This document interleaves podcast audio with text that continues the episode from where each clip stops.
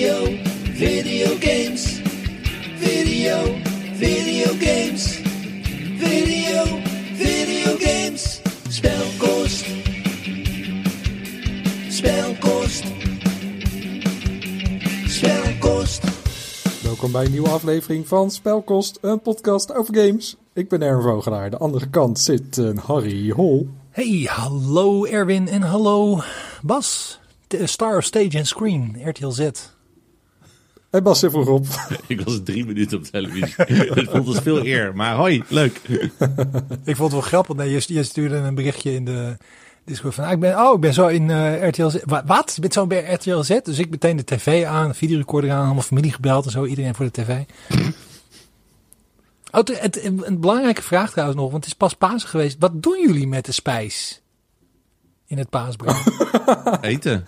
Ik Ja, had nee, geen maar- spijsbrood vandaag. Of paas. Ik eet het altijd... eh, Stol. welkom bij. Speldkost.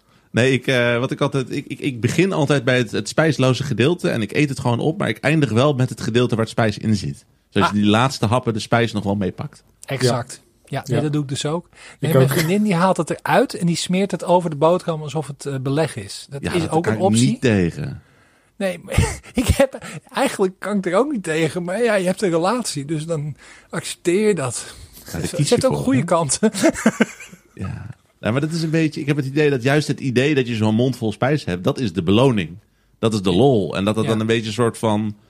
Ja, ik bedoel, ik kan, ik, ik kan ook een kip bakken en dan hele kleine stukjes kip verspreiden over mijn hele bord. En dan iedere hap een heel klein beetje kip hebben. Maar ik wil ook gewoon een hap vlees in mijn mond, zeg maar. Maar dat Dus- doe ik nou weer wel, wat je nou beschrijft.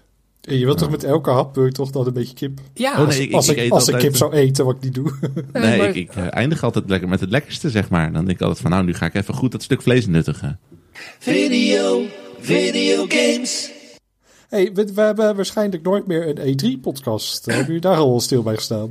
Ja, Hoe gaan we dat ben, eh, noemen? Ik ben door de fases van de rouw heen gegaan eh daarbij. Want mijn eerste reactie was, ah, kom mij het schelen. En op een gegeven moment dacht ik van, kut, dat- we missen nou wel dat moment dat iedereen die game hobby leuk vindt, gewoon met z'n allen die livestreams aan het be- be- be- eh, analyseren en eh, be- bekijken is. En gewoon al die hele baklading aan, aan, aan dingen die fout zijn en leuk zijn. En ik vind, ik, ik baal Maar eigenlijk dat, wel heel maar erg. dat gaat toch nog wel gebeuren? We krijgen nu een alle game live events die toevallig in juni plaatsvinden podcast. In plaats maar dat het gaat- een E3-podcast heet.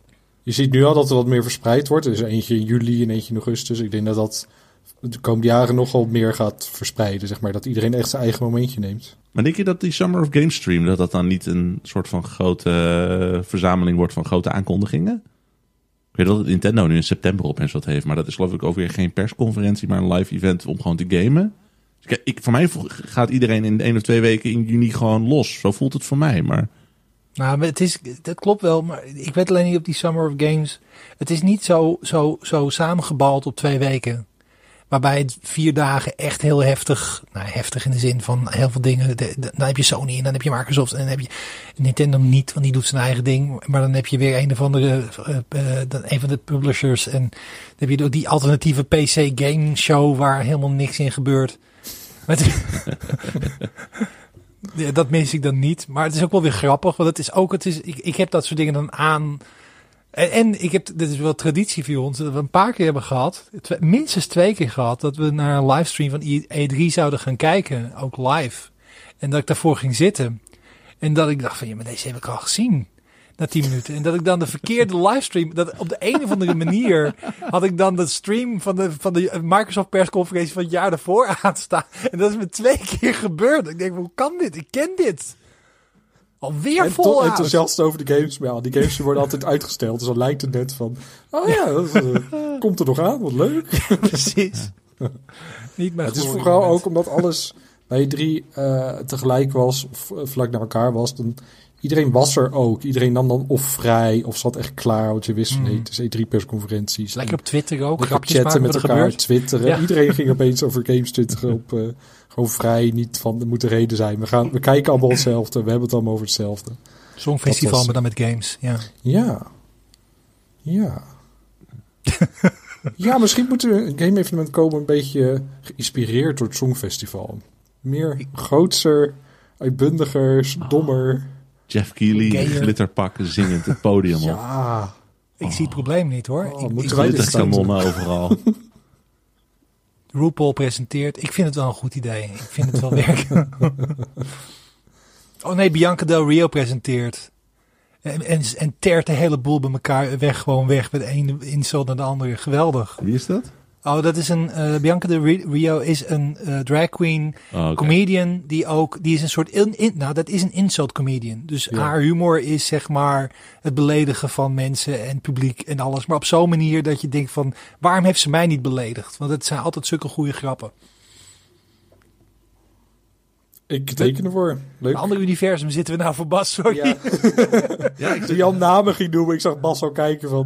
we weer. wat, wat, dit zegt me helemaal niks. Nee, ik was laatst heel blij dat ik een tweet toevallig had gespot dat eh, een drag queen uit RuPaul's drag, drag Race in Doctor Who gaat spelen met een grote rol. En toen was ik blij Ja. ook Ja. aan het delen, maar daarna ben ik eigenlijk ook alles weer vergeten. En, eh, nee, leuk dat jullie dat leuk vinden. Ik, eh, ja, ik denk- maar ik denk wel dat inderdaad de overlap tussen Game Event, RuPaul's Drag Race eindigt met jullie twee. Dus ik weet niet of dit snel gaat gebeuren. Een heel, heel exclusief fan-diagram is dat. Ja, een helemaal lege zaal met jullie twee in het midden. van, Oeh, leuk, leuk, leuk.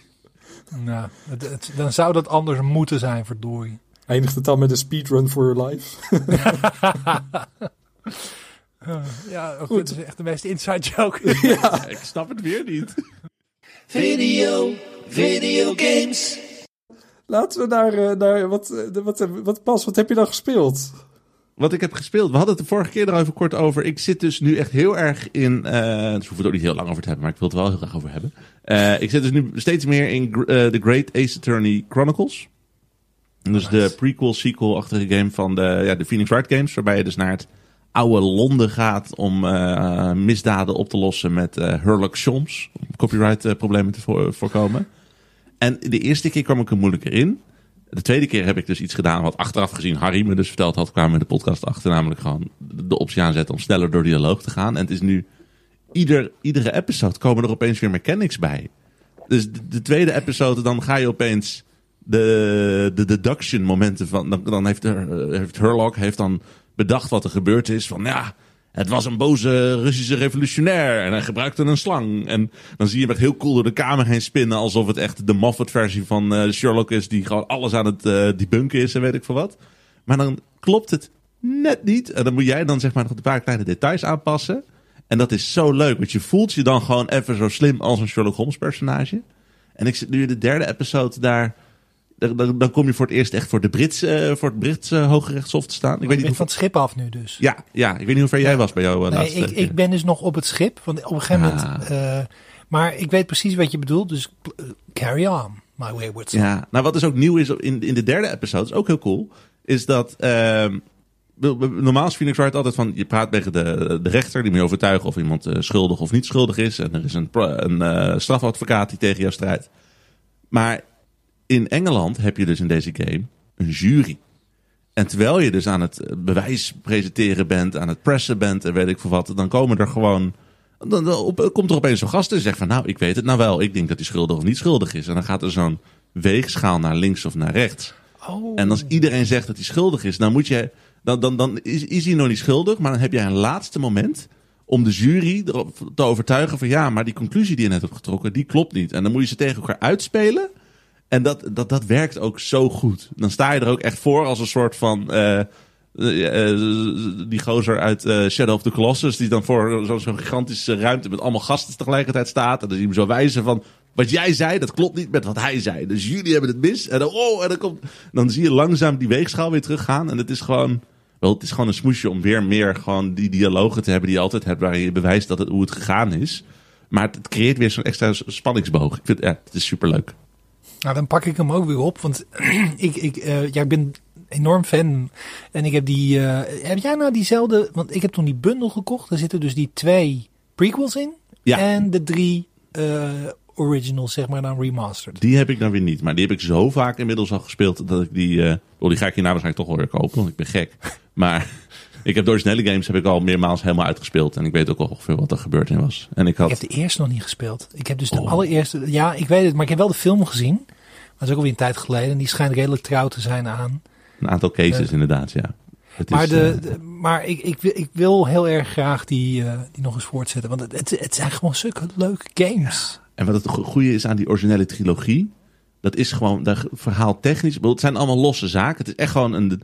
En dit is denk ik ook waarom Harry eh, er ook op triggert. Het is, het is gewoon een detective tv-serie. Maar in plaats van dat jij gewoon live meekijkt en eh, of nou live meekijkt, je kijkt naar de televisie en je ziet een detective het oplossen.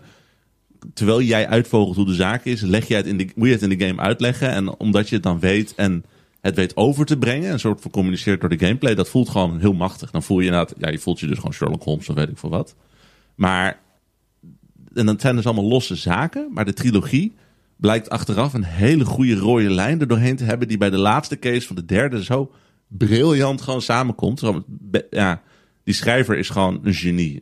Ghost Trick heeft hij ook gemaakt. Dat brengt ook gewoon aan het einde zijn hele game weer samen. Deze gast weet gewoon precies hoe die verhalen moet afronden.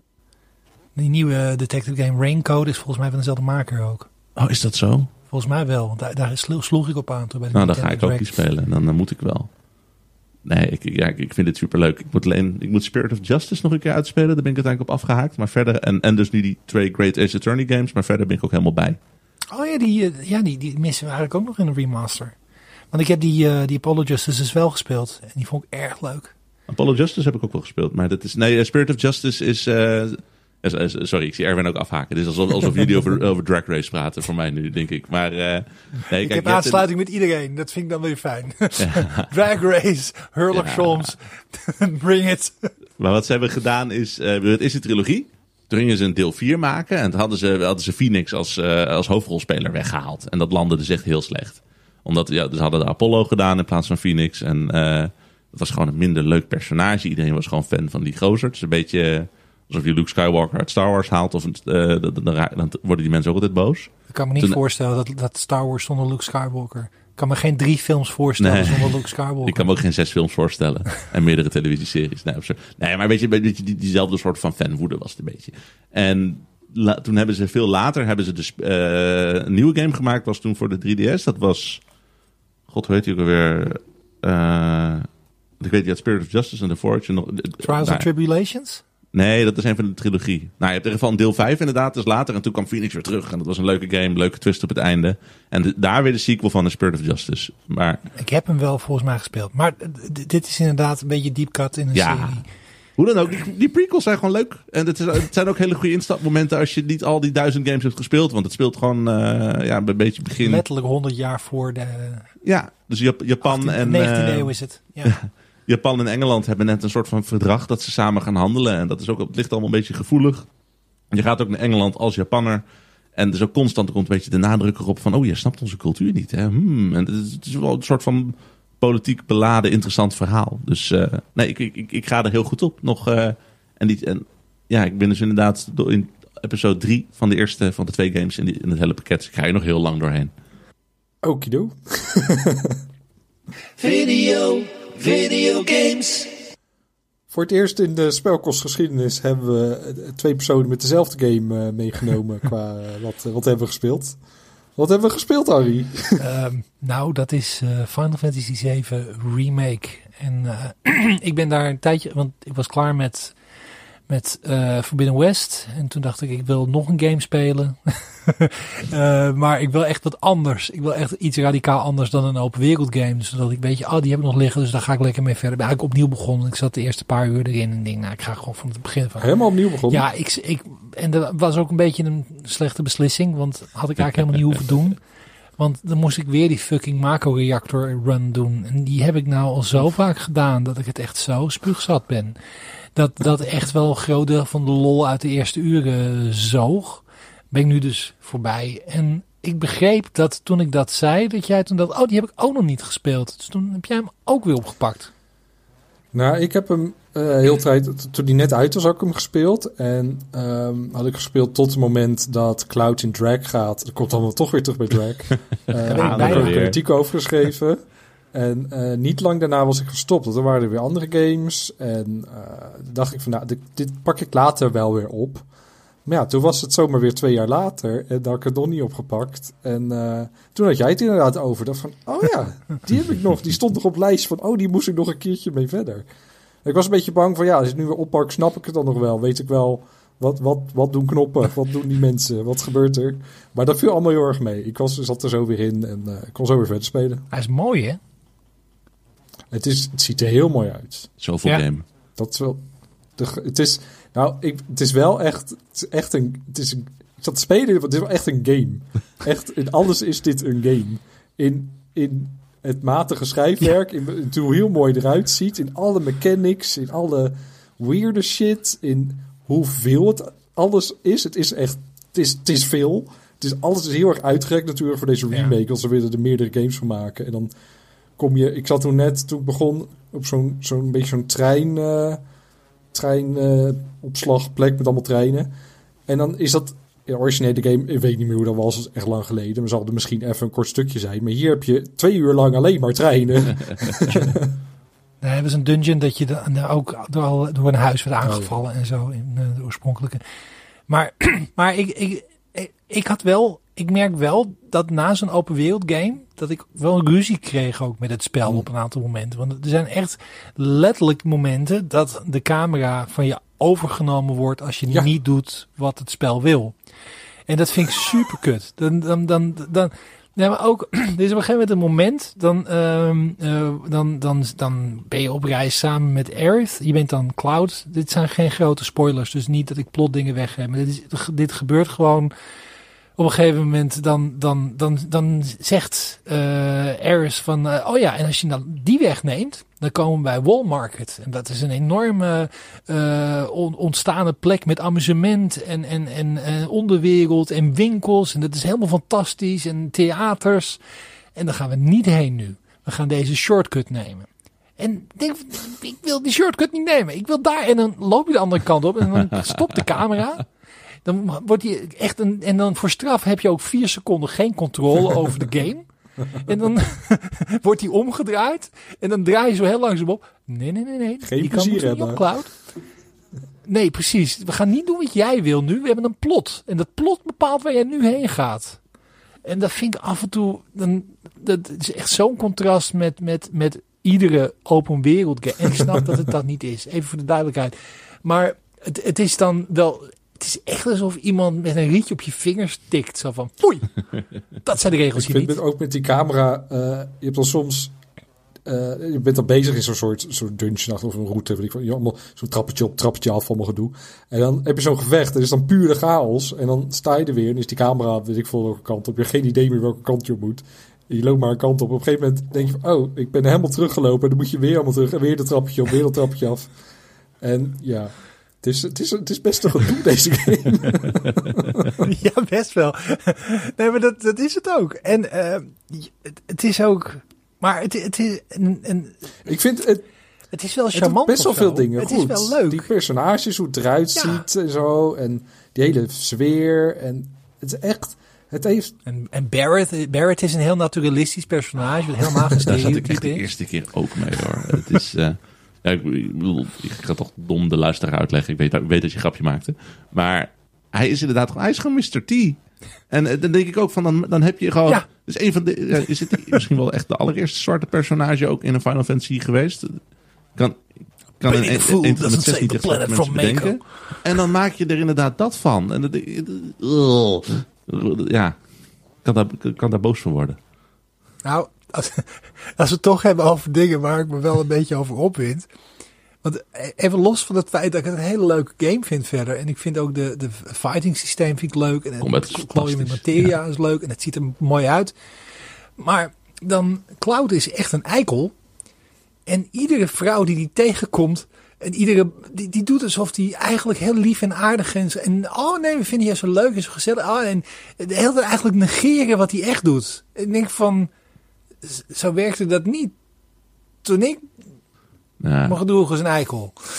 Toen kwamen niet de meiden allemaal op af. Zo van, oh nee, maar ja, je bent wel boos. Je kijkt wel duister. Je bent wel heel erg in jezelf gekeerd. Maar eigenlijk wil je bloemetjes plukken met mij, toch? Ja, toch? Het is wel het is ook wel een beetje, bedoel, het is niet de meest onaantrekkelijke persoon, Cloud Strife. Ik denk, kan me ook voorstellen dat dat enigszins triggert, waardoor vrouwen wat vriendelijk tegen hem doen. Ik denk, er zitten er gewoon een paar tussen, die zijn misschien gewoon verliefd op hem. Ik denk dat het ook gewoon dat kan Zou zijn. het? Ja. En ik wil, jij bent ook geen onaantrekkelijke man, maar Cloud Strife is wel echt een beetje alsof je Ik wou dat ik zijn Eh, middel had. Wie, wie, is- wie is een aantrekkelijke popster? Ik weet het niet. Maar gewoon een, alsof je ge- gewoon echt gewoon een van de grote idolen van de wereld tegenover je hebt. Zo het ziet is hij wel zo een mooi het is wel leuk. Ja, echt een mooi boy. eh, ja.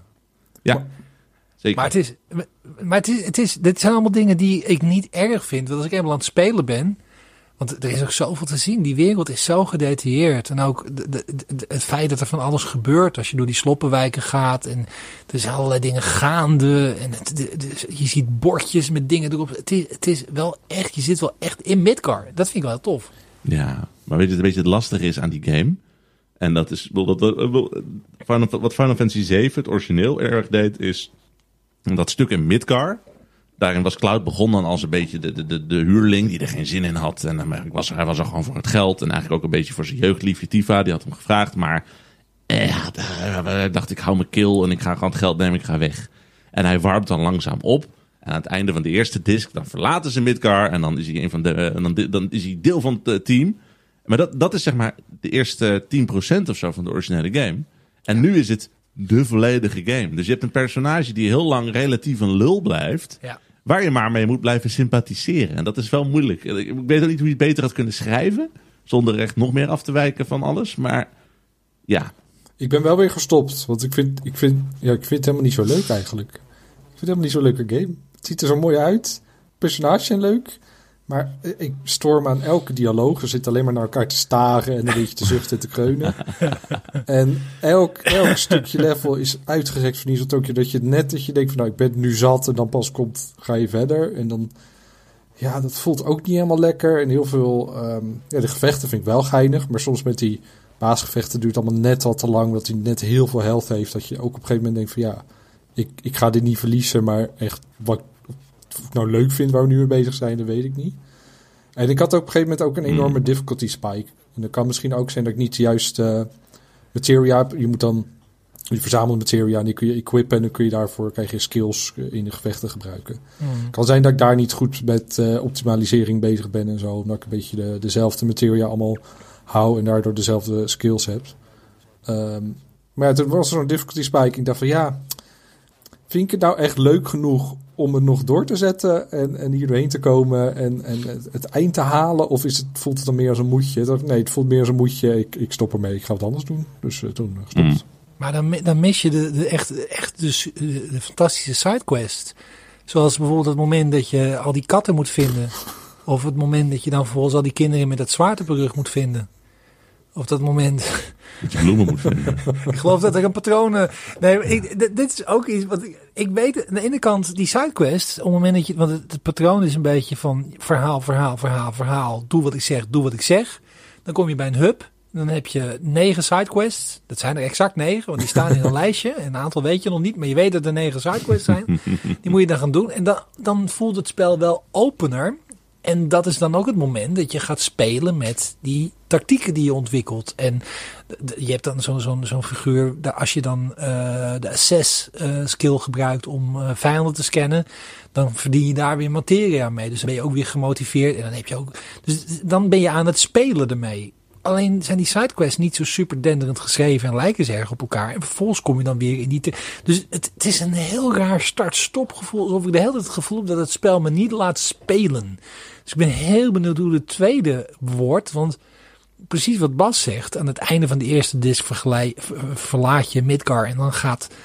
eh, dan is de wereld ook niet echt open in de oorspronkelijke game. Maar dan heb je in ieder geval het gevoel van een open wereld. Ik ben heel benieuwd of dat nu dan ook echt een open wereld game gaat worden. Maar ga jij verder, Harry? Of ga jij ook afhaken zoals Erwin? eh? Ik, ik, twi- ik, het, ik twijfel de hele tijd.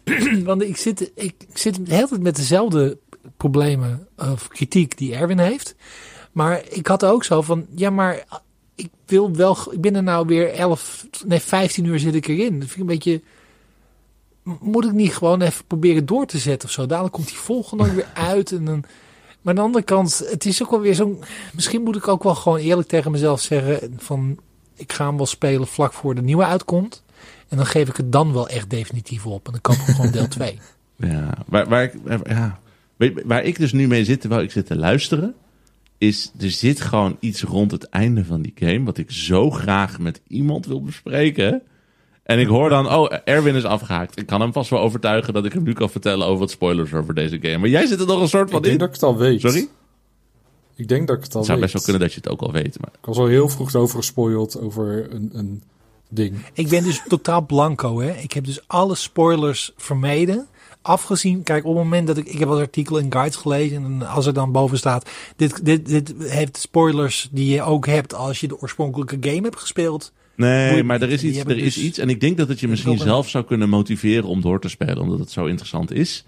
Ik bedoel, als je nu heel bang zit te luisteren. Ik bedoel, als ik je dit al ga vertellen, gaan we je waarschuwen hoor. En dan doen we het aan het einde van het Final Fantasy stukje. Dus dan kun je op tijd doorklikken.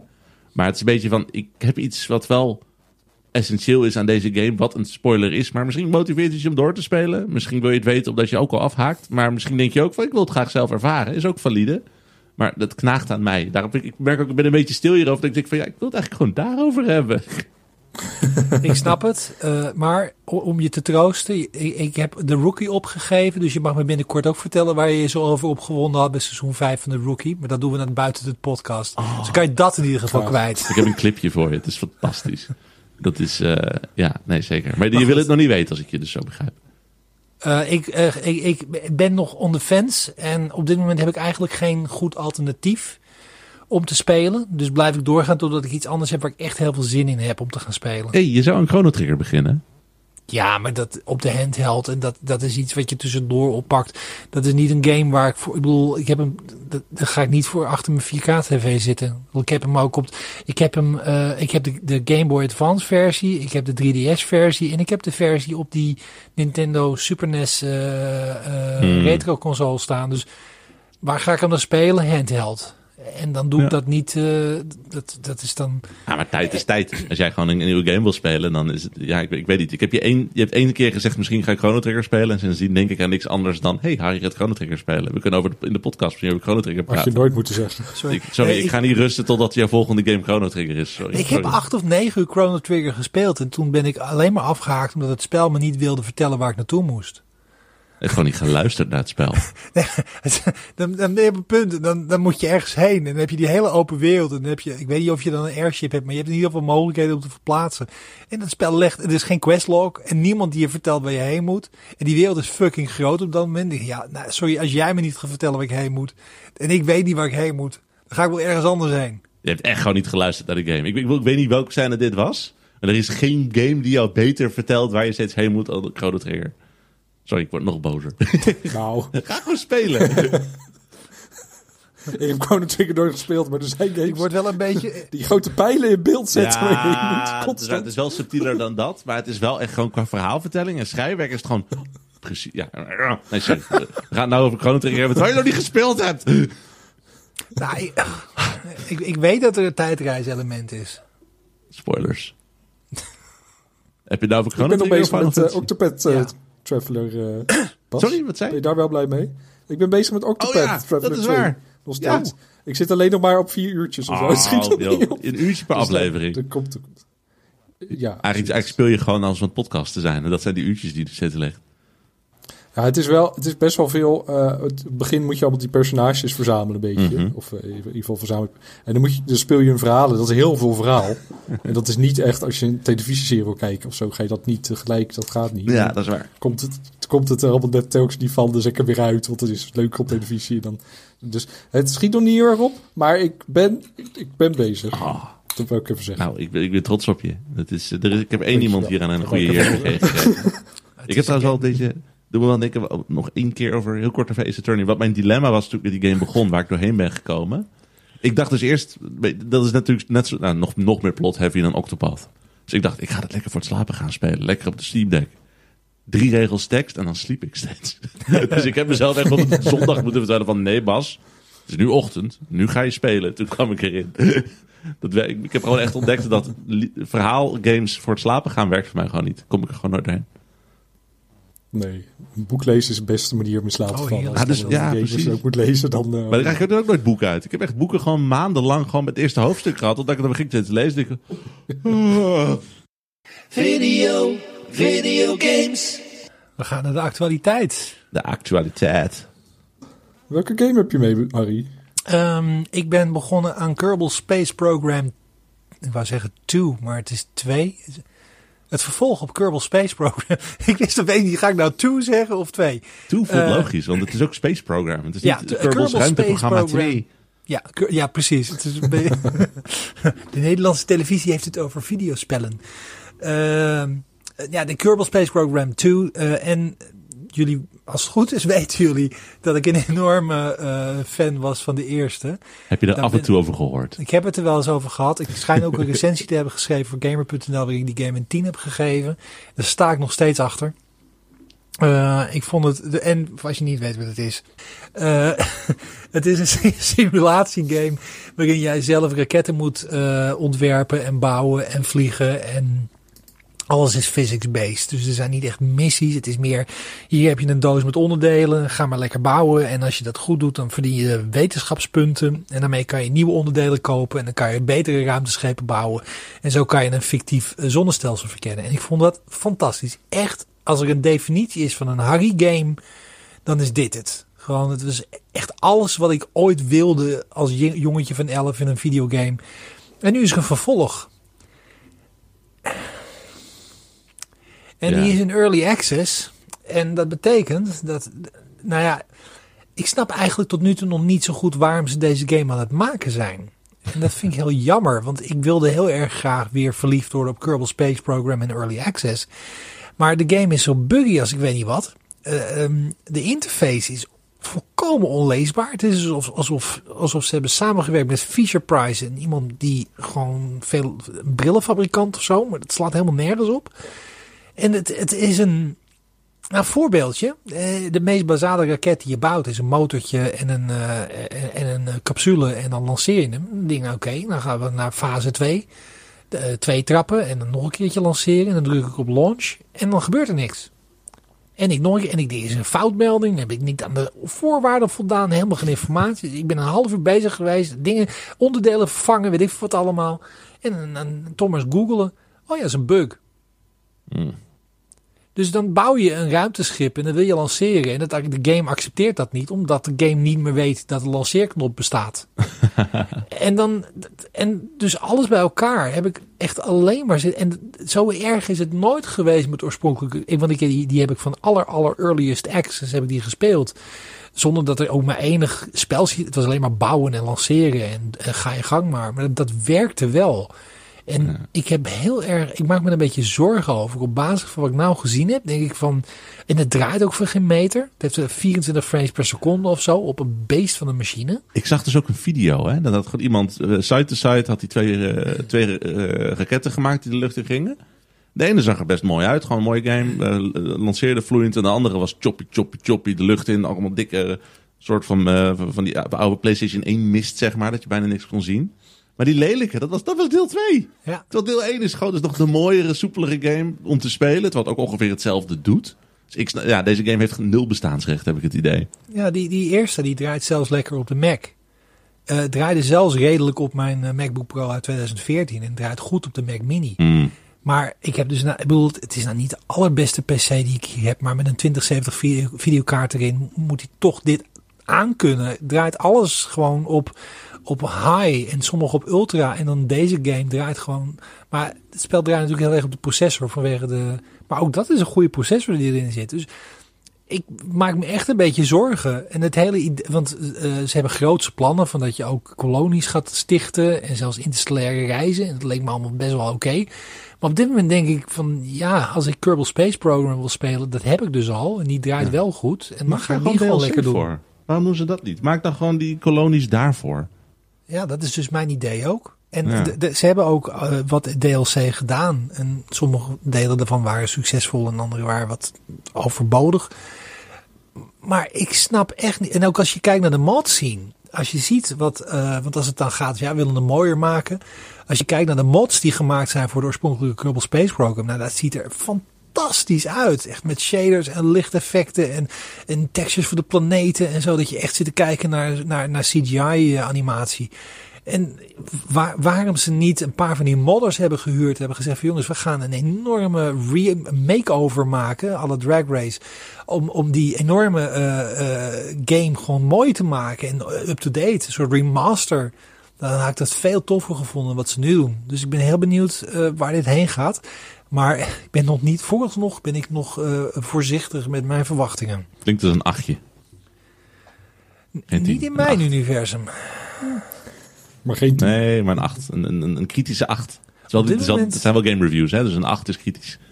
Nou, bij IGN misschien, maar ik zit nou op dit moment echt niet in de voldoende reeks hoor. Dus hooguit de 7,5. Video, video games.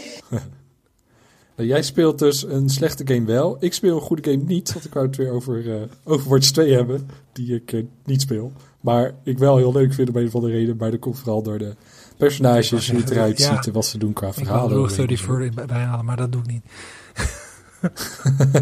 nee, nee. Maar ze hebben een nieuwe hero geïntroduceerd. Live Weaver, een nieuwe support eh, character.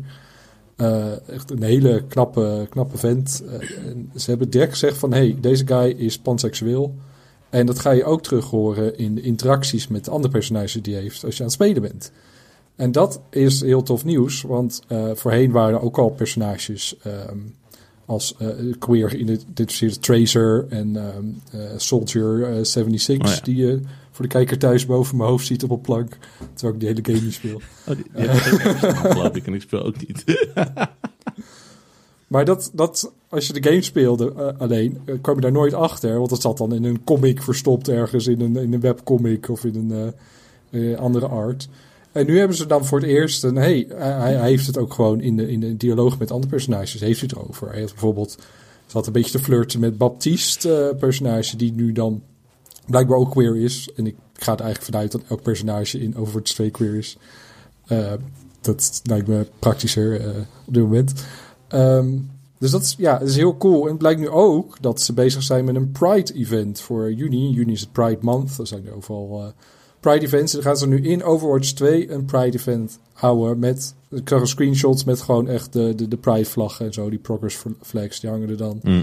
En andere dingen. En het is wel echt wel een duidelijk, een duidelijk message Ja. van... Hey, eh, ja, deze personage zijn queer. Wij vinden onze queer eh, eh, fans belangrijk. En eh, we presenteren dit heel duidelijk voor iedereen. En eh, ja, dat vind ik heel tof. Ik ben heel benieuwd wat ze ermee gaan doen. En het begint wel echt te kriebelen dat ik denk van... Oh, ja, misschien moet ik toch wel spelen. Want, ja, Ja, dat was mijn eh, vraag inderdaad. Van, gaat dit nou, we- we- ja, helpt dit voor jou? Of werkt dit voor jou?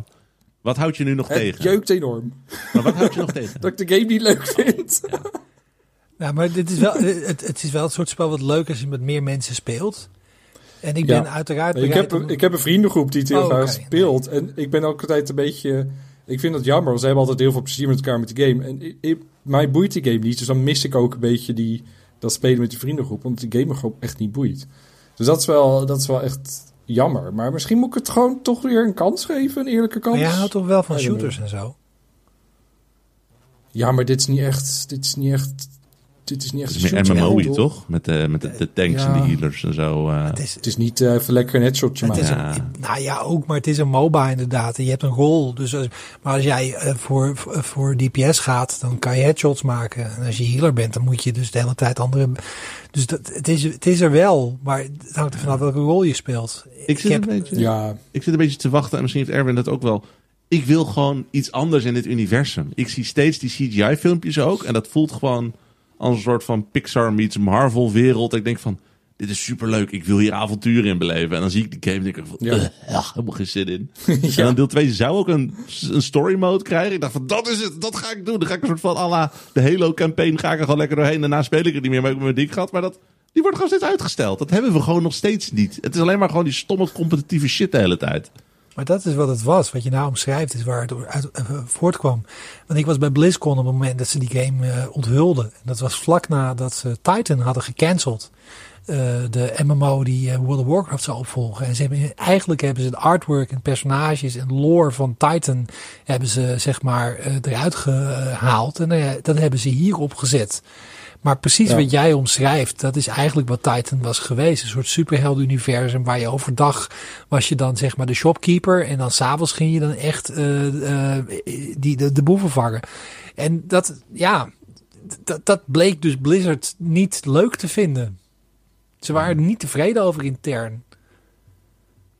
Ja. Maar ik ben het met je eens. Ik zou dolgraag eh, een singleplayer, eh dit is gewoon een shooter. Met al die personages in die wereld. Met die humor en met die relaties en zo. Lijkt me hartstikke tof. Ik zou zelfs een Animal Crossing-achtige game met deze Oh. personages spelen. Zeker weten. ja. Een dating sim.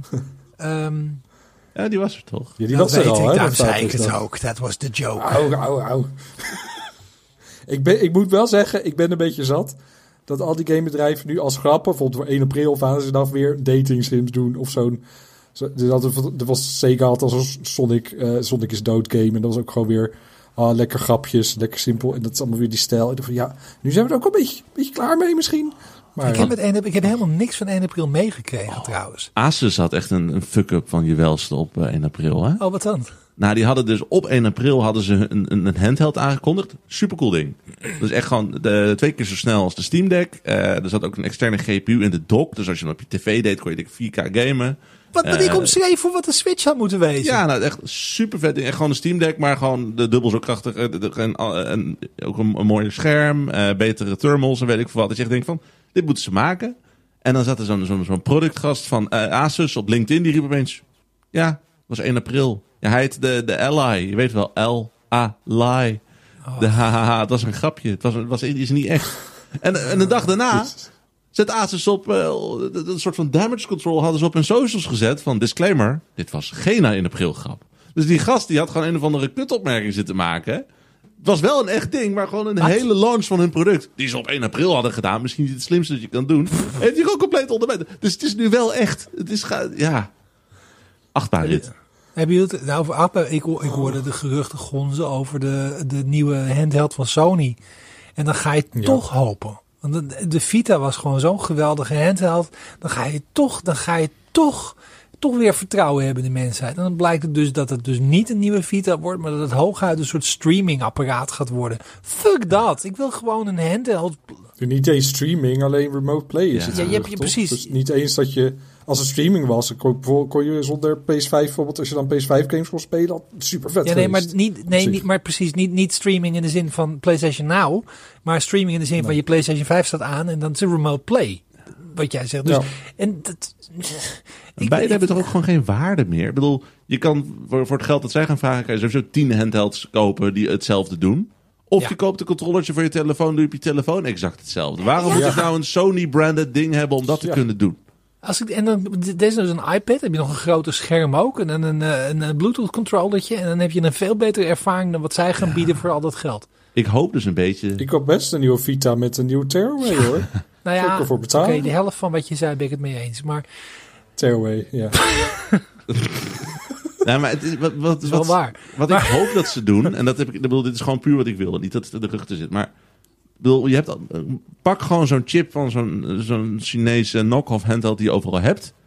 Stop daar zoals bij een SNES Mini of een PlayStation Mini gewoon een aantal gelicenseerde PlayStation games in. En breng dat gewoon uit als je nieuwe mini handheld. Van oh, hier is de, de PSP Mini met alle oude games die je leuk vond, legaal in de winkel. En koop dat gewoon lekker.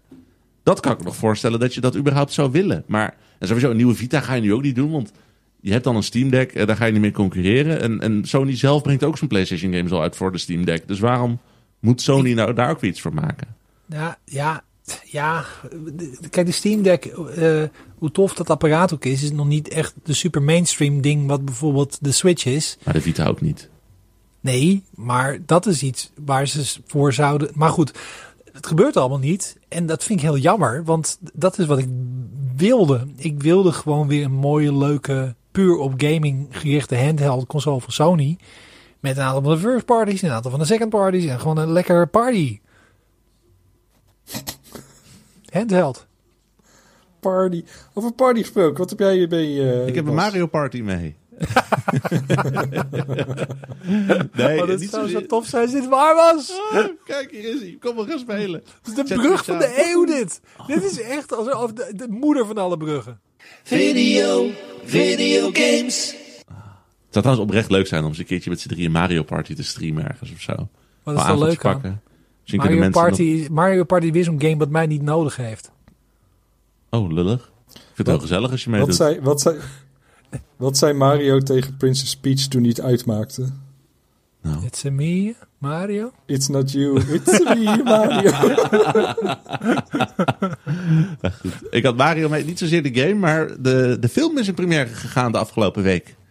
En het ging daar zo ontzettend veel over de afgelopen week. Dat ik dacht, het is misschien dat goed even aan te stippen. En dat we daar met z'n drieën over kunnen praten. Eh, kort, misschien het belangrijkste even kort samenvatten. Ehm, nou, die film is uit. We kregen wisselende recensies. Maar hij heeft tot nu toe ja, het grootste record verbroken dat hij kon verbreken. Dat is namelijk de, de best... Hij heeft de beste openingsweek ooit van een animatiefilm gehad. Met uit mijn hoofd 377 miljoen dollar aan omzet bij de box office. Daarmee Frozen verslagen. En eigenlijk van iedere animatiefilm die daarvoor kwam ook eh, voorbij geschoten. Ja, wahoo! Zou je kunnen zeggen. Zou je zeggen. Als, ik- als ik dit zou monteren, zou ik al van die Mario geluidjes nu in monteren. Ja. Ding, ding, ding, ding, ding, ding. ding.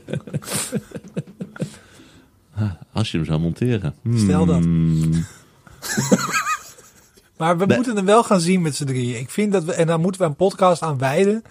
Aan een, een- echt een deep cut. eh, gewoon echt full spoiler. Gewoon de Mario movie. Dus we moeten binnenkort even een afspraak maken, vind ik. Ik vind het een leuk idee. Ik zie Harry waar Erwin, het Erwin over knikt, dan? maar dat heeft in de podcast geen zin, Erwin. Dat kunnen de mensen niet horen. Nee, kijk, wat ik, wat ik op zich interessant is radio, man. Hij is inderdaad supergoed ontvangen. Eh, maar recensies waren wisselend. Hij staat rond de... Dus ergens tussen een vijfje en een zesje hangt hij bij eh, Metacritic en Rotten Tomatoes. En ik zag dat Ja. heel veel mensen zich daar druk over maakten. En Ja. ik heb een theorie en die wil ik een beetje bij jullie staven. En ik denk dat game reviewers meer gewend zijn dat een cijfer hoog moet zijn. Terwijl filmreviews sowieso alle kanten op gaan. En dat je daar nooit naar Metacritic scores moet kijken.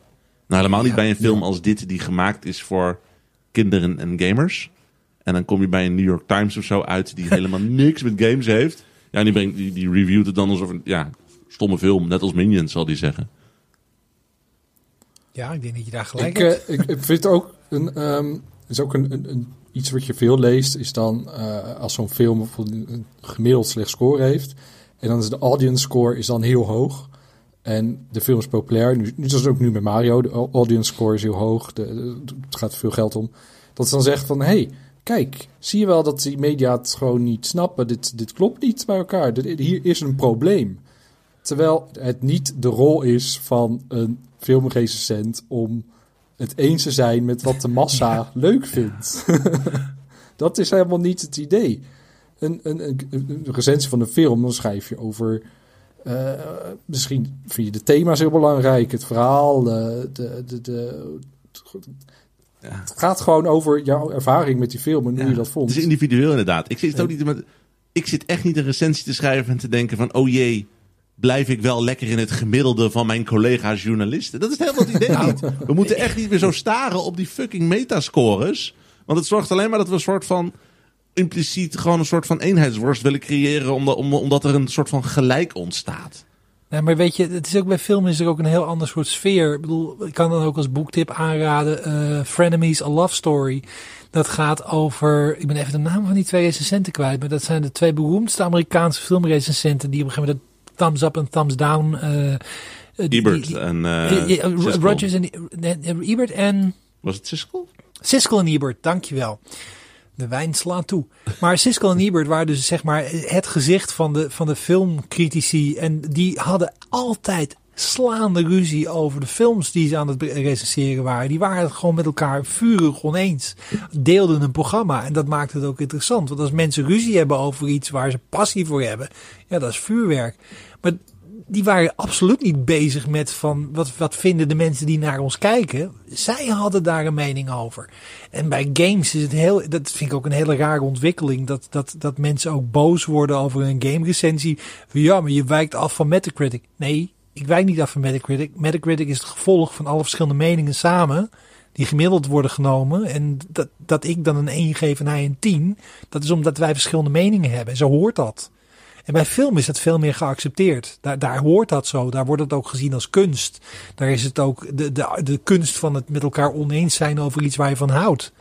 Ja, dat is bij games niet zo. Ik weet ook, er is- ik zag van de week een review van Roger Ebert toevallig voorbij komen op Twitter. Eh het ging ook deels over dit. En ik heb hem even bijgezocht. Dat is de review van The Mummy.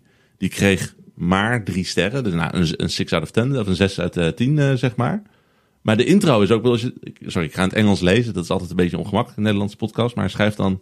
There is within me an unslaked hunger for preposterous adventure movies. I resist bad ones. But when a Congo or an anaconda comes along, my heart leaps up and I cave.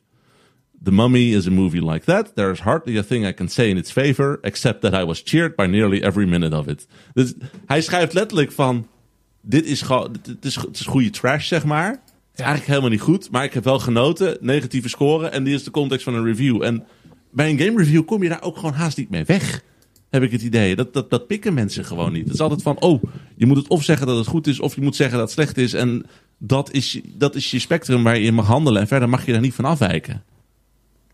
Ik denk ook een verschil met, met films en games eh, reviews is dat je dat bij game sales nou is van nou de basis hij werkt goed. Ja. De, de, de- de- je kan lopen, je Ja. kan schieten, dat gaat allemaal Het zijn goed. producten, Dan ja. is het al een beetje de basis al een vijf Ja, of ja, zo ja, ja, zeg maar. Dan ga je daarna ga je verder kijken. Alsof je een printer recenseert, En- zeg maar. Ja, nee, maar wat Erwin zegt is heel Ja. essentieel. Want bij een film zal niemand zeggen, nou, de camera had in ieder geval ta- 90% van de tijd de acteurs in beeld. En iedereen was ongeveer te verstaan. Dat, dat hoor je niet meer in een recensie. Nee, maar dat, op een gegeven moment de camera de verkeerde kant op staat. maar, maar, dat is, maar dat is dus wel zo. Dat, dat games worden inderdaad nog steeds gezien als voor een deel een technisch product. Iets wat moet functioneren. En dat is ook zo. Als je ziet ook. We hebben een aantal voorbeelden gehad van games waar dat absoluut niet het geval was. Ik bedoel, eh, Cyberpunk, eh, t- eh, als dat een film was geweest, dan zou dat het soort film zijn geweest waarbij de helft van de, van de, van de film de special effects niet aanwezig waren. Weet je wel, of dat, dat de, de, de, de teamsters door het beeld heen lopen en kabels aan het leggen zijn. Terwijl, Dat zou dan het, het filmequivalent zijn. Ja, en ik snap ook ergens wel waarom het bij games gebeurt hoor. Ik, zag, ik ho- hoorde ook nog een verhaal van een iemand die, bij, die over games schrijft. Of voor games schrijft, zeg maar. Dus echt gewoon verhalen schrijft. Die zijn van ja, ik schreef een stukje waarbij ik eh, een personage iets uit haar handtas haalde. En er waren drie verdiepingen van ons gebouw compleet in de stress geschoten. Want de techniek erachter moet je gewoon helemaal uitvogelen. Maar hoe de fuck zitten de ficties? Terwijl als je dat in een film doet, is het van ja, steek even je hand in je zak. Oh ja, is goed gedaan.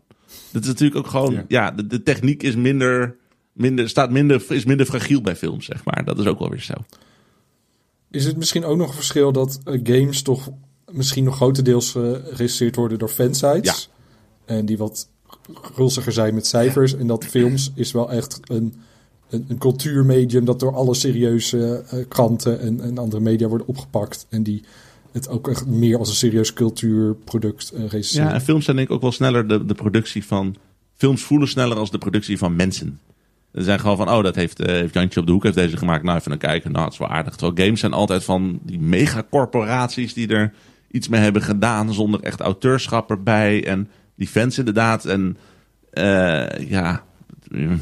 Het is ook krampachtiger. Maar het, want het is, alles is. eh, ja, maar, nou ja, ik wil niet eh, blijven herhalen. Maar het, het is wel zo dat een film is inderdaad van een auteur, wat jij zegt. Er is een regisseur die het bepaald heeft. Je hebt acteurs die een prestatie leveren. En hier is 99% van wat je ziet op het scherm, dat is het gevolg van technisch ontwerp en art design. Ja, En eh, dat is op zich niet erg, maar dan, ja, dat maakt het, dat is een ander product om naar te kijken. Wat niet wegneemt dat ik vind dat game recensenten veel meer ballen zouden moeten hebben. En gewoon echt scheid moeten hebben aan dat hele Metacritic verhaal. En ook met elkaar lekker heerlijk openlijk oneens moeten zijn over games. ja sowieso, En we dat- moeten... Maar ze hebben maar vijf ballen om uit te kiezen. Nee, weet je ook sowieso, die, die, die, gebruikersrecensies, ik bedoel, daar, daar grijpen mensen nu inderdaad ook weer naar van, oh kijk, de, de fans die snappen wel dat het leuk is en zo, maar tegelijkertijd, dat is ook weer een soort van, dat wordt constant gewoon gebrigade door van die boze Reddit mensen die dan met z'n allen de, de, de recensenten het ongelijk willen bewijzen. Dat is ook een nog minder betrouwbare metric om te hebben. Nee, we moeten gewoon, ik denk echt gewoon, we moeten echt niet zoveel meer naar van die Metacritic sites kijken. Ik, ga, ik ga de volgende grote game die er is toch weer naar Metacritic kijken. Zo ben ik ook alweer. Maar eigenlijk zouden we het niet moeten doen. En eigenlijk zou je Nou, maar- gewoon een individuele recensent moeten vinden die je denkt van, die past bij mij. Die, heeft ongeveer, vertrouw ik. En ga, ga dat gewoon lezen. En hou ermee op verder. Ga niks anders lezen. Of dan misschien twee van die gasten. Nee, maar dat is precies het idee. Je zoekt mensen die ongeveer jouw smaak hebben. En die hebben het eerder gespeeld dan jij. En dan kan je hun oordeel kan je meenemen. Ja. Dat is, dat is hoe het zou moeten. En wat ik, waar ik ook een beetje moe van word. Ja, sorry, dan ga ik ranten. maar dan, dan schrijf je een recensie. Het is zo box. Oh, Harry heeft zichzelf gemute. Ja, sorry. ik ben mezelf aan het... was lekker stil. Dus eh, zelfkennis is dat. Mijn vingers grijpen de mute-knop. Nee, maar dan, dan, dan schrijf je een recensie over een vrij complexe game. En dan heb je daar een cijfer aan gehangen. En vervolgens krijg je in de comments. Dan krijg iemand van. Ja, nee, maar je hebt het ook niet gehad over dat hele. En dan is er een, een of ander obscuur onderdeel van de game. Wat, wat 12% van de spelers heeft gezien. Ja, en daar had ik eigenlijk ook wel gewild dat je daar ook nog 25.000 woorden aan had. Ik denk van. Jij wil helemaal niet weten wat ik ervan vind. Mensen, maar Ja, mensen willen ook een opsomming van mechanics. Ze willen Ja. eigenlijk gewoon dat ieder punt van de game genoemd wordt. En, eh, en nou, nou, inderdaad, van, eh, wees daarna niet te kritisch, want ik vind het een leuke game of zo. Maar het is inderdaad gewoon dat, dat- die, die wens. Ik, ik, ik noem heel bewust soms hele delen van de, eh, van de mechanics gewoon niet. Omdat ik denk van ja, in de context waar ik wil vertellen, nobody gives a fuck. Ik probeer een, een punt neer te zetten. Dan Ja. hoef ik echt niet te vertellen dat er nog eh, verderop ook een knopje, een plekje zit waar je op I kunt drukken om de skin van je karakter te veranderen. Hou op! Nou, dat dus. En wat, als ik een recensie schrijf, dan probeer ik weer te geven wat voor, wat voor smaak ik er aan over heb gehouden toen ik het aan het spelen was.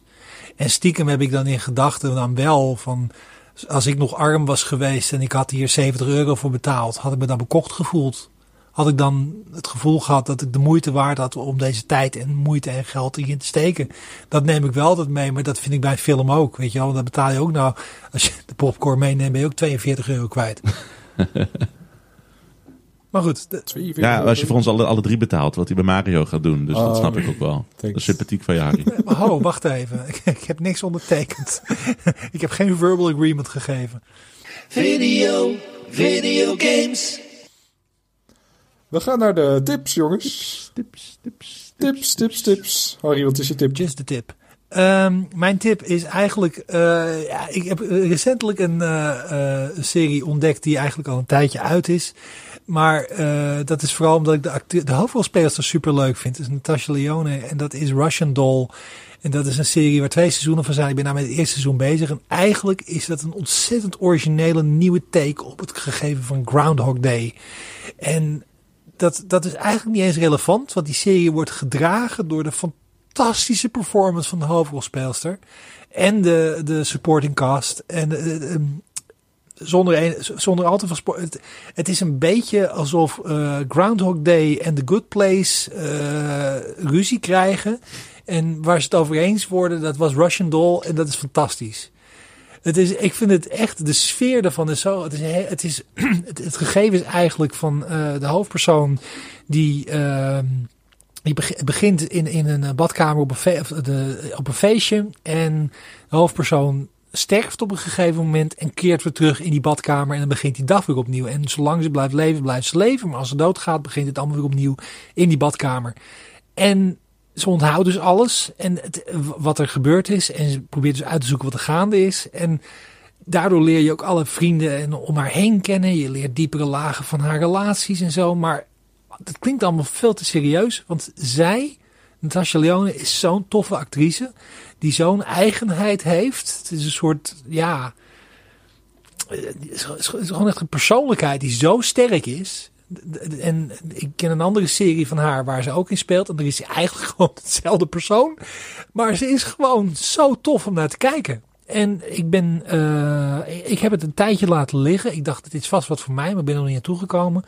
En door die andere serie dacht ik, ik wil meer van haar zien. En nou kwam ik dus hier terecht en ik vind het geweldig. En Russian Doll is echt een aanrader. Nice. Ik ken haar van eh, Orange is the New Black. Toen Ja. eh, was ik ook enthousiast over haar. En toen, toen kwam Russian Doll en wauw. Want echt aan wat jij allemaal zei. Het is echt, eh, Plus één. Nee, we zijn het eens. ik heb ook, ik heb ook een serietje mee. Sorry. Sorry? Nee, nee, ik- ik- we zijn het eens. Er is wat mis. Nee, Oh, nee helemaal niet. Nee, dat is totaal niet waar. Onze, onze gezamenlijke metascore is wel Ja. ik heb ook een serietje mee. Eh Picard, Star Trek Picard. Ehm, die is, eh, is nu bezig met zijn derde en laatste seizoen. Eh, op het moment van opnemen zijn er nog twee afleveringen. Deze week komt er nog eentje. Volgende week eentje. Dan is het helemaal voorbij.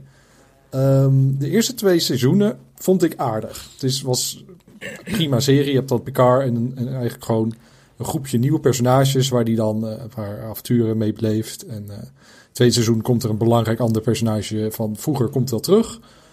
En weer avonturen. Eh, was oké. Niet echt dat je zegt van een must watch. Eh, alleen als je echt een hele grote Star Trek fan bent. Maar nu, toen kwam eh, seizoen 3. En dan gooien ze het even over een hele andere boeg. Want al die personages van de eerste twee seizoenen, die zijn opeens niet meer. En de cast wordt gevuld met iedereen van The Next Generation. Star Trek The Next Generation. Dus echt elke aflevering komt er weer een personage bij. En ehm, het is echt zo'n zo'n reunie is het Ah, leuk. eigenlijk. En dit is, dit is eigenlijk niet meer Picard. Dit is gewoon eigenlijk een nieuw seizoen van The Next Generation. Maar dan wel een beetje in de moderne stijl.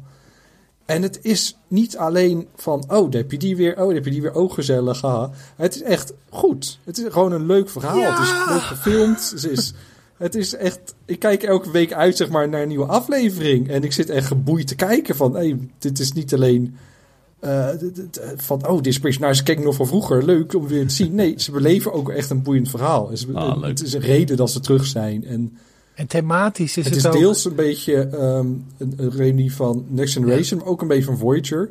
En van beide series heb ik heel veel gezien vroeger. Eh, ik was nooit iemand die elke aflevering keek en zo, maar ik heb heel veel op tv gezien. Dus echt gewoon een beetje ook mijn jeugd dat dan zo nu terugkomt. En ehm, ja, ik ben echt heel blij verrast. En wat ook wel geinig is, is dat je de derde seizoen kun je best wel loskijken van de vorige twee seizoenen. Als je denkt van, hé, hey, ik wil die Next Generation vibe hebben. Eh, maar ik heb Picard geprobeerd en het, ja, het klikt niet of het trekt me niet. Zet gewoon seizoen 3 aan en geniet. En, eh, En het is ja. genieten. Ik ben ik, ik, echt, ik zit iedere keer bijna te janken van geluk hoe fijn de lijntjes van de. Want ze hebben zo'n hele tijd ook deep cuts doen naar eerdere eh, personages en verhaallijnen die niet helemaal uit de verf kwamen in, oude, in de oude serie. En ik ben dus een ongelofelijke Star Trek nerd. Ik heb eh, Next Generation en Voyager heb ik echt meerdere keren, heb ik iedere aflevering, iedere aflevering meerdere keren gezien. Dus voor mij is het zo ontzettend thuiskomen. Het is echt. Dit is. Ik dacht eigenlijk dat na eh, Strange New World Star Trek, moderne Star Trek niet beter kon. Maar dit is zo wat ik wilde. En ja, ook verhalen die niet zijn afgemaakt in die series. krijgen nu zo'n logische gevolgen of zo. Het is niet eens. Oh, ik ben helemaal verliefd op die serie. Leuk, leuk. Maar zelfs ook de, de, de matige films, die negeren ze niet. Daar gaan ze op verder. zodat ze toch, wordt het opeens toch wel een beetje goed misschien of zo. Want het klopt allemaal wel meer. Het is niet dat ze denken van, oh, die, die waren niet goed, dus die negeren we helemaal. Nee, we gaan erop verder. Dat die verhaallijnen bestaan en doen we Ja, ze mee. nemen het serieus. En ook eh, kleine verwijzingen, grote dingen. En eh, ze laten niks liggen. En ze zijn zich hyperbewust van hun, eh, van hun lore. Maar zonder Ja. dat het krampachtig is of zo. En, en wat ik ook wel knap vind, is dat de serie daardoor niet klein gaat voelen. Want het is niet zo van, oh, daar heb je die, oh, daar heb je die. Want de wereld is wel ontwikkeld verder. En er, zijn, er is een Ja. groter universum gaande dan alleen die mensen die elkaar kennen. Ze doen een beetje wat Star Wars met zijn cartoons en zijn eh, series heeft gedaan, heb ik het idee. Het is gewoon inderdaad ownen wat er inderdaad niet zo goed was en daarbij eigenlijk iets, iets moois uitspinnen door het uit te bouwen. Nou, Mandalorian deed het. Die Mandalorian die, de- die nam de dingen die het minst cool waren van Star Wars en maakte daar het meest coole shit ooit van. Dat ging nog een stapje verder qua eh, optillen van oude Ja, maar ook, ideeën. maar ook de, bijvoorbeeld de, de Clone Wars eh, kwam ook uit op een punt dat de prequels zeg maar ook niet heel hoog in het vaandel stonden. En die bouwden gewoon echt wel... Darth Maul is pas een echt een cool personage geworden door de cartoons en dat soort dingen. Ah, Terwijl dat, eh, ja, dat, dat klinkt heel, het klinkt heel Star Wars, uh, Filoni-achtig zeg maar. Dus die gast die al die series maakt. Dus dit is leuk. Ik, ik, ik moet Picard nog beginnen, maar ik zit in aflevering 1 van seizoen 1 en eh, ben nu met een andere serie bezig. Dus komt later. De eerste twee seizoenen waren wat onevenwichtig, ook qua, qua, qua pacing, Ja, qua tempo. dat sommige stukjes dus- heel traag waren en andere weer snel. Maar dit is echt ook, het voelt als een speelfilm in zijn, in zijn schaal en in zijn manier van verhalen vertellen. En het neemt ook de tijd voor intieme momenten zonder dat de vaart eruit gaat. Het is een veel betere serie dan de eerste twee seizoenen. Leuk. Sorry, ik moest er even wat over kwijt, want ik ben zo blij met die serie. Bas, je hebt toch niet ook een Ik serie heb ook een serie, maar ook, ook al een, een wat oudere serie. Dus ze zijn echt een beetje aan het inhalen. Dit is een hele goede aflevering in 2021, zeg maar. Eh, ik ben dus eindelijk gewoon goed begonnen met... eh, ja, iedereen heeft het erover. Sorry, ik ben echt nog maar net net door seizoen 1 heen. Maar met Succession. En holy shit! Ah! Sorry, dat is mijn... eh, nee, het, eh, Succession is dus... Ik ben- ik ben de laat, Ik weet niet voor wie ik dit uitleg, want ik ben de laatste die dit kijkt. Maar Ik heb het nog niet gezien, dus wat? ik ben de laatste. ene laatste Ja. die het kijkt. Ik dacht ook van, ja, ik kan Succession wel tippen, maar iedereen kijkt dat al. I know. Maar het is, Nee, ik het ben is- er nog niet. Ik het ben is- er nog niet aan toe. Waarom ik er dus eerst niet aan begon, zal ik ook vertellen. Maar eh, Succession gaat dus in de basis over de, de, de, de, de Roy-familie. Dat zijn eigenlijk is het gewoon de Mur- Murdochs uit de echte wereld. Met een groot media-imperium, miljardairs. Met eh, de vader die het allemaal heeft opgebouwd. En de kinderen die moeten het ooit eigenlijk gaan erven. En eigenlijk gaat de hele serie erover van ja, wie volgt hem nou eigenlijk op? Dus in de eerste aflevering, en dan is hij, al wat ouder, staat het punt zijn pensioen aan te kondigen, hij, medisch gaat het niet helemaal lekker. En dan besluit hij, en dit schijnt ook echt gewoon in- in de schrijfkamer van de serie een soort van twist te zijn geweest van nee, wacht, we gaan het de andere kant op doen. Dan besluit hij te blijven. En hij ziet die hele serie ziet hij er gewoon in. En al die kinderen die kijken hem de kamer een beetje uit en de spanningen worden hoger. En ik heb de eerste twee afleveringen een tijdje geleden al gekeken. Toen dacht ik van, ja, wel aardig. Maar toen keek ik er naar als een, echt als een dramaserie. En misschien dat die eerste afleveringen ook wat serieuzer zijn. Maar hoe verder het twe- tweede seizoen, of het eerste seizoen kwam, hoe meer het duidelijk werd van ja, het, het, het neemt zichzelf serieus. Het is wel echt een serieuze setting, er gebeuren serieuze dingen. Maar het is ook gewoon een soort van hele zwarte satire. Al die personages zijn zulke gigantische klootzakken. En ze doen zulke naargeestige, irritante dingen. En ze zijn zo wereldvreemd. En, maar het is ook weer zo slim geschreven dat je denkt van... Ik vind je een lul, maar ik vind je ook heel leuk.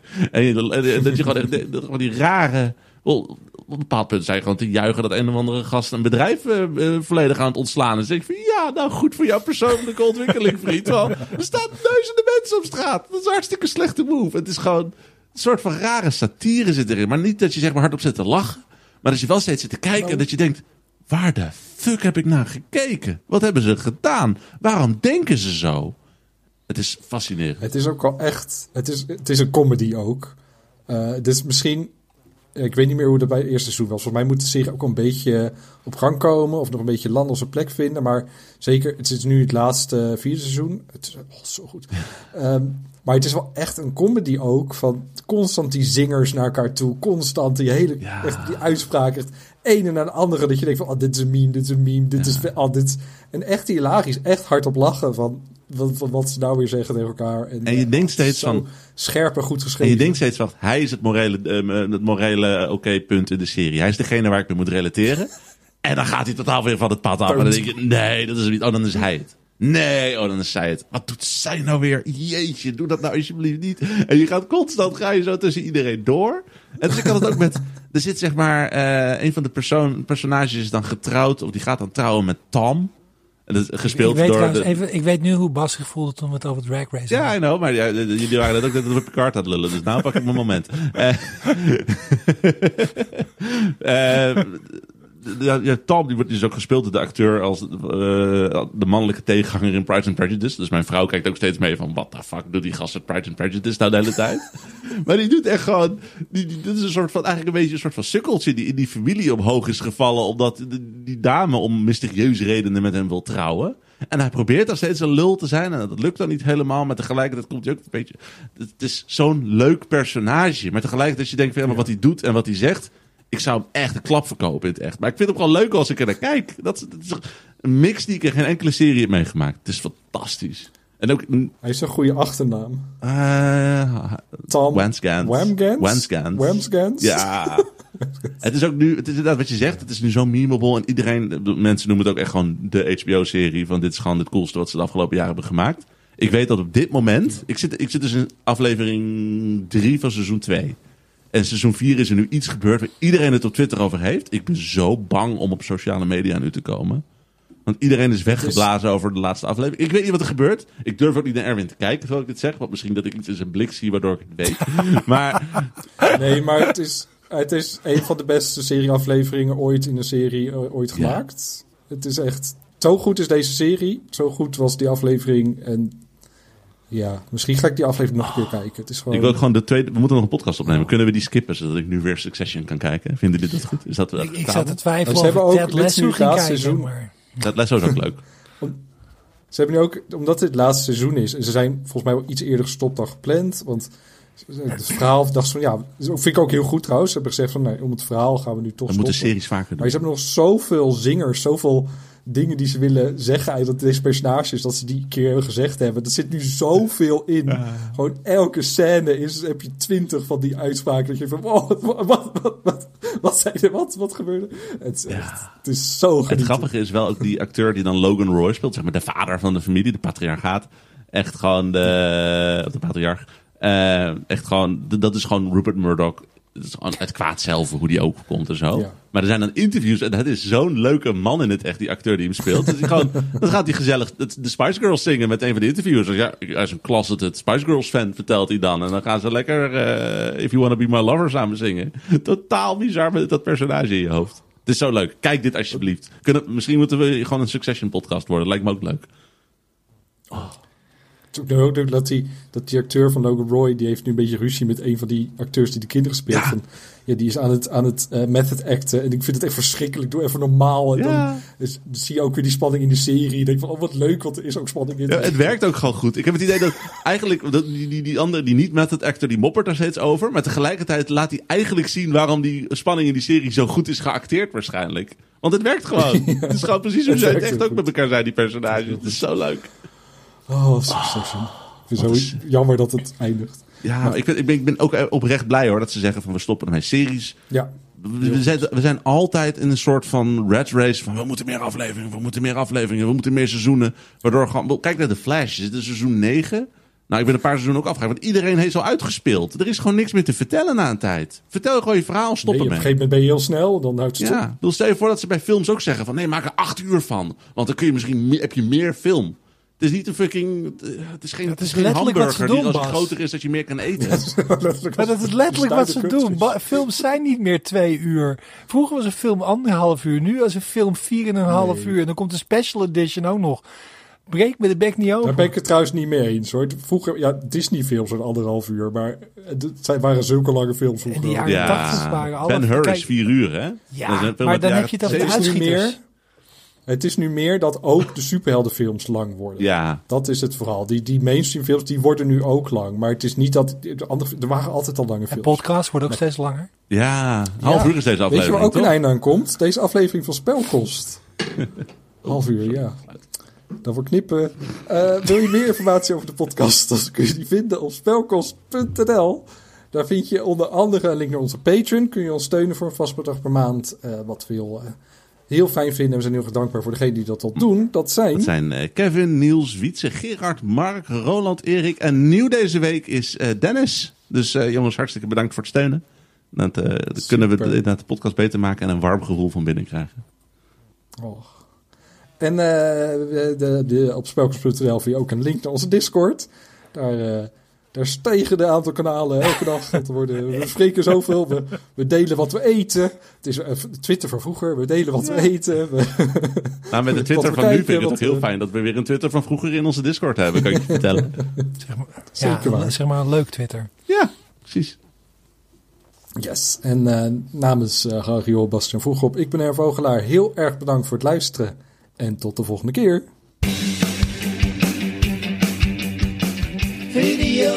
Video games. Video, video games. Video, video games. Spelkost. Spelkost.